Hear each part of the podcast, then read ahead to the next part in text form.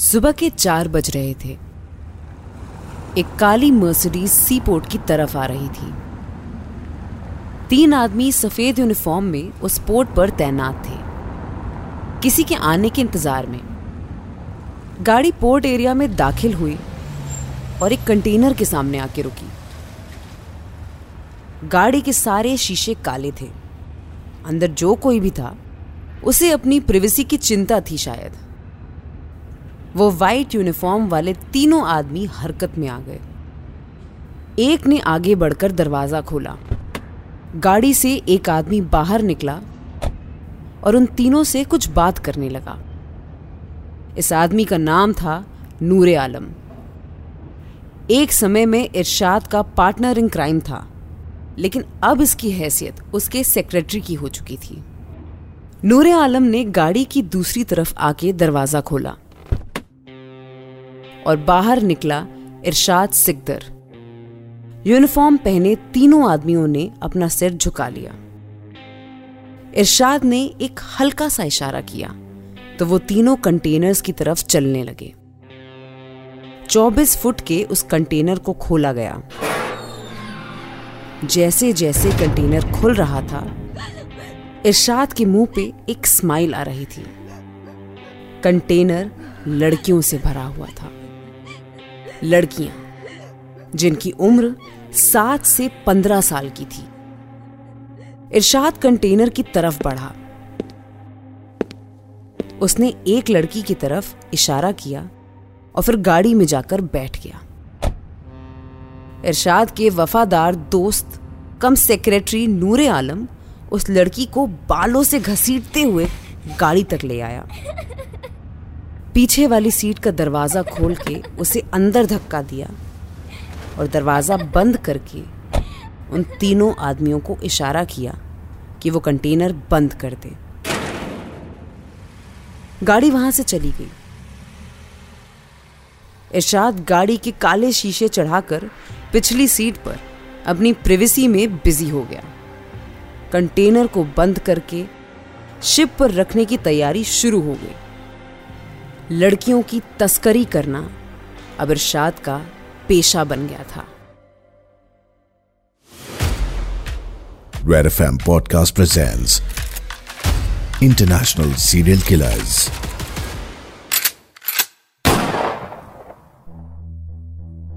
उन्नीस में बांग्लादेश को इंडिया ने आज़ाद करवा दिया था। लेकिन कह सकते हैं कि कई साल तक वहाँ ज़्यादा कुछ बदला नहीं। पहले पाकिस्तान के कुछ जनरल मनमानी कर रहे थे और बाद में बांग्लादेश के खुद के जनरल ने लोगों की ज़िंदगी बेहाल कर रखी थी। जनरल हुसैन मोहम्मद इरशाद, उन्नीस में बांग्लादेश ये वाले इरशाद साहब की मर्ज़ी से चल रहा था। जनरल साहब का हुक्म पत्थर की लकीर थी। जो नहीं मानता था, उसके जीवन में कई पत्थर आ जाते थे और कभी कभी सर पे भी। कई लोग इन्हें डिक्टेटर भी कहते थे। एच एम इरशाद साहब अपने जैसे लोगों को ढूंढते थे। भूखे, बेखौफ और हरामी। और इरशाद सिकदर इन तीनों रिक्वायरमेंट्स के लिए परफेक्ट था। जनरल साहब की जतिया पार्टी को इरशाद ने ज्वाइन किया। और ज्वाइन करते ही उसे बना दिया गया वार्ड कमिश्नर आम भाषा में कहें तो सीरियल किलर चोर और रेपिस्ट इरशाद सिकदर एक तरह का चीफ मिनिस्टर बन गया था। पॉलिटिक्स में इरशाद सिकदर की एंट्री हो चुकी थी। वैसे खुलना एरिया में इरशाद की पावर को चैलेंज करने वाला कोई नहीं था। लेकिन पॉलिटिक्स और गुंडागर्दी में काफ़ी फ़र्क था। इरशाद सिकदर को गुंडागर्दी का एक्सपीरियंस था, लेकिन पॉलिटिक्स में उससे भी ज़्यादा हरामी लोग थे। इरशाद को पावर का नशा था। वो पावर के लिए सब कुछ कर सकता था। रेप, मर्डर, चोरी, धोखेबाजी सब। और उसने ये सब किया। पॉलिटिक्स में सबसे पावरफुल वो होता है जिसके पास होता है पैसा। ये पैसे कमाने के लिए इरशाद की नज़र थी खुलना रेलवे स्टेशन के आसपास की ज़मीन पर, जिस पर वो बड़े बड़े शोरूम खोलना चाहता था। लेकिन उस ज़मीन की कीमत इरशाद की जेब से बड़ी थी। लेकिन इन सबसे बड़ी थी इरशाद की जिद। एक दिन इरशाद आलम के साथ उस ज़मीन के मालिक के घर पहुँच गया।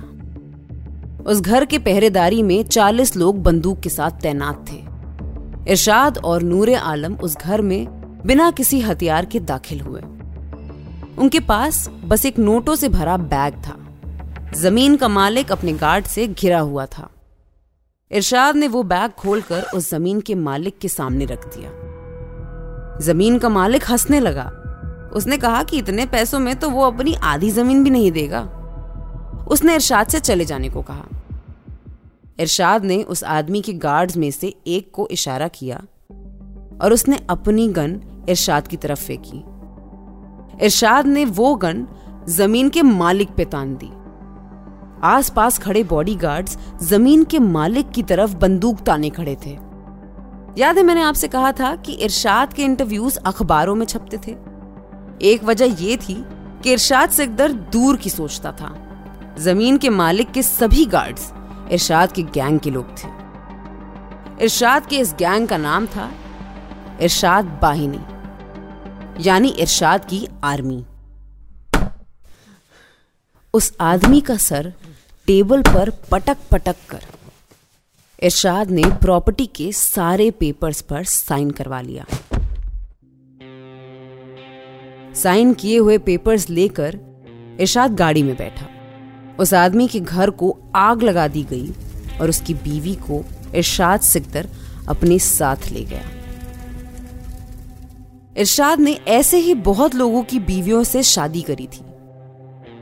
कुछ को वो ज़बरदस्ती लाया था और कुछ को पैसे का लालच देकर। उसे जो लड़की पसंद आती थी, वो उसे अपने बिस्तर तक लाकर ही मानता था। ज़मीन हथियाने के बाद इरशाद ने आइस फैक्ट्रीज, शॉपिंग कॉम्प्लेक्स और कई गोडाउन्स खोले। बिज़नेस करके पैसा कमाने के अलावा इरशाद इन जगहों का और भी चीज़ों के लिए इस्तेमाल करता था। जब उसका लड़कियों से मन भर जाता था तब वो उन्हें आइसक्रीम फैक्ट्री में लाकर, उन्हें जमा कर मार देता था। जिससे थोड़ी हमदर्दी होती थी, वो उसे अपने आदमियों को सौंप देता था। उन्हें कहता था कि वो उस लड़की के साथ जो चाहे, वो कर सकते हैं। सोसाइटी में कोई इस तरह अपनी मनमर्जी ना कर पाए, इसलिए एक आज़ाद देश में तीन चीज़ें होती हैं। लेजिस्लेटिव, एग्जीक्यूटिव जुडिशरी यानी संसद, प्रशासक और न्यायतंत्र। लेकिन ये तीनों ही इरशाद के साथ थे, और इसीलिए इरशाद के खिलाफ कोई नहीं था। ऐसा नहीं है कि मीडिया को कुछ पता ही नहीं था, लेकिन इरशाद के सामने न्यूज़पेपर की औकात टॉयलेट पेपर से भी कम थी। किसी ने हिम्मत करके न्यूज़पेपर में एक आर्टिकल लिखा। आर्टिकल का ऑब्जेक्टिव था इरशाद के इलीगल ट्रेड्स को एक्सपोज करना। जिस लड़की ने वो आर्टिकल लिखा था, उसे किडनैप किया गया। उसे इरशाद के घर के बेसमेंट में रखा गया। तीन दिन। तीन दिन तक उस लड़की को वहीं रखा गया। कहना मुश्किल है कि उसके साथ क्या हुआ। लेकिन इरशाद की फितरत देखते हुए अंदाज़ा लगाया जा सकता है कि उसके साथ इंसानों जैसा सुलूक तो नहीं किया गया होगा। स्वर्ण कमल यानी गोल्डन लोटस, ये नाम था इरशाद सिकदर के उस आलिशान घर का। दो नंबर के पैसे की एक बात तो है, इससे घर बहुत सुंदर बनता है, कमाने वाला कैसा भी हो। लोग घर बनने के बाद काले कामों के बारे में कम और घर की सफ़ेद सीढ़ियों और पीतल के दरवाजों के बारे में ज़्यादा बात करते हैं। फिर ये अमीर लोग अपना घर फ़िल्म वालों को दे देते हैं। बड़े बड़े एक्टर्स आके वहाँ शूटिंग करते हैं और कुछ साल बाद याद ही नहीं रहता कि एक रात यहाँ इस घर के बेसमेंट में एक जर्नलिस्ट को रखा गया था। वो लड़की तीन दिन से लगातार पिट रही थी। प्लायर्स से खींच के उसके दांत निकाल दिए गए। उसकी पसलियाँ तोड़ दी गई। इतने थप्पड़ मारे कि मुँह नीला पड़ गया। बस जान ही नहीं निकल रही थी। बेसमेंट का हाल नर्क से बदतर और ऊपर इरशाद की जन्नत। एसी की ठंडी हवा में अपनी मार्बल डाइनिंग टेबल पर बैठा इरशाद। वो लड़की पानी भी ज़मीन से चाट कर पी रही थी। और ऊपर इरशाद के सामने पूरी दावत का खाना लगा हुआ था। सब्ज़ियाँ, शरबत, सब कुछ।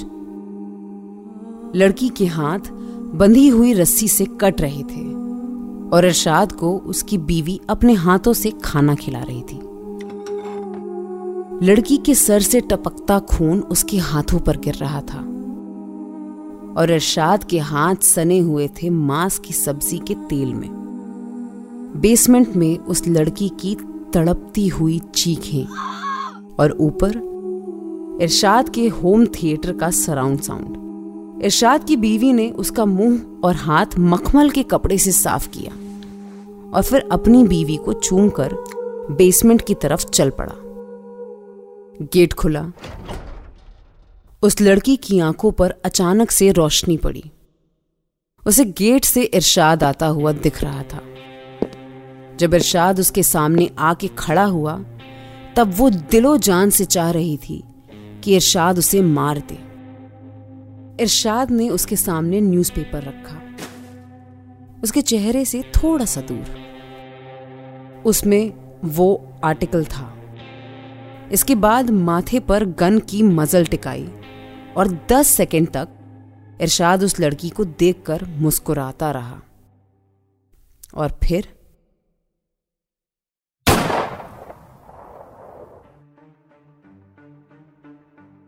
इरशाद के पूरे पॉलिटिकल करियर में सिर्फ़ 12 जर्नलिस्ट ने उसके बारे में सच्चाई लिखी थी। कोई बेसमेंट में मारा गया, कोई आइस फैक्ट्री में, कोई सड़क पर ट्रक के नीचे और कोई सीमेंट मिक्सिंग ट्रक में जमकर। बचपन में गरीबी के चलते जिसने माँ को खो दिया था, उस बच्चे से हमदर्दी होती है, लेकिन इरशाद सिकदर से नफरत होती है। जिनका वो रेप कर रहा था, जिन्हें वो मार रहा था वो और भी तो किसी न किसी की बेटी या किसी की माँ थी। लड़कियों की तस्करी करना। कुछ हैं जो कहेंगे कि अच्छा हुआ ये दिन देखने से पहले भगवान ने उसकी माँ को उठा लिया। क्योंकि अगर वो ज़िंदा होती तो शायद इरशाद के सीने में गोली खुद मार देती। इरशाद सिकदर के किए हुए मर्डर्स की लिस्ट यहीं खत्म नहीं होती। उसका बदला और सनक कहाँ तक गई? और कानून के हाथ उसके गिरबान तक कैसे पहुँचे, ये बताऊँगी अगले एपिसोड में। अपने फीडबैक और सजेशन शेयर करें इंस्टाग्राम पर at the rate red F M podcast पर, या फिर मेरे अपने Instagram handle at the rate R J Mishra official पर। आप मेल भी कर सकते हैं podcast at the rate red F M dot in पर। Catch you in the next episode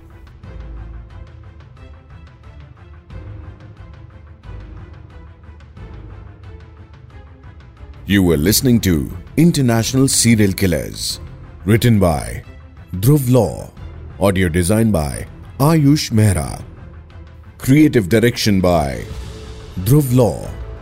Send your feedback and suggestions right to us at podcast at redfm.in.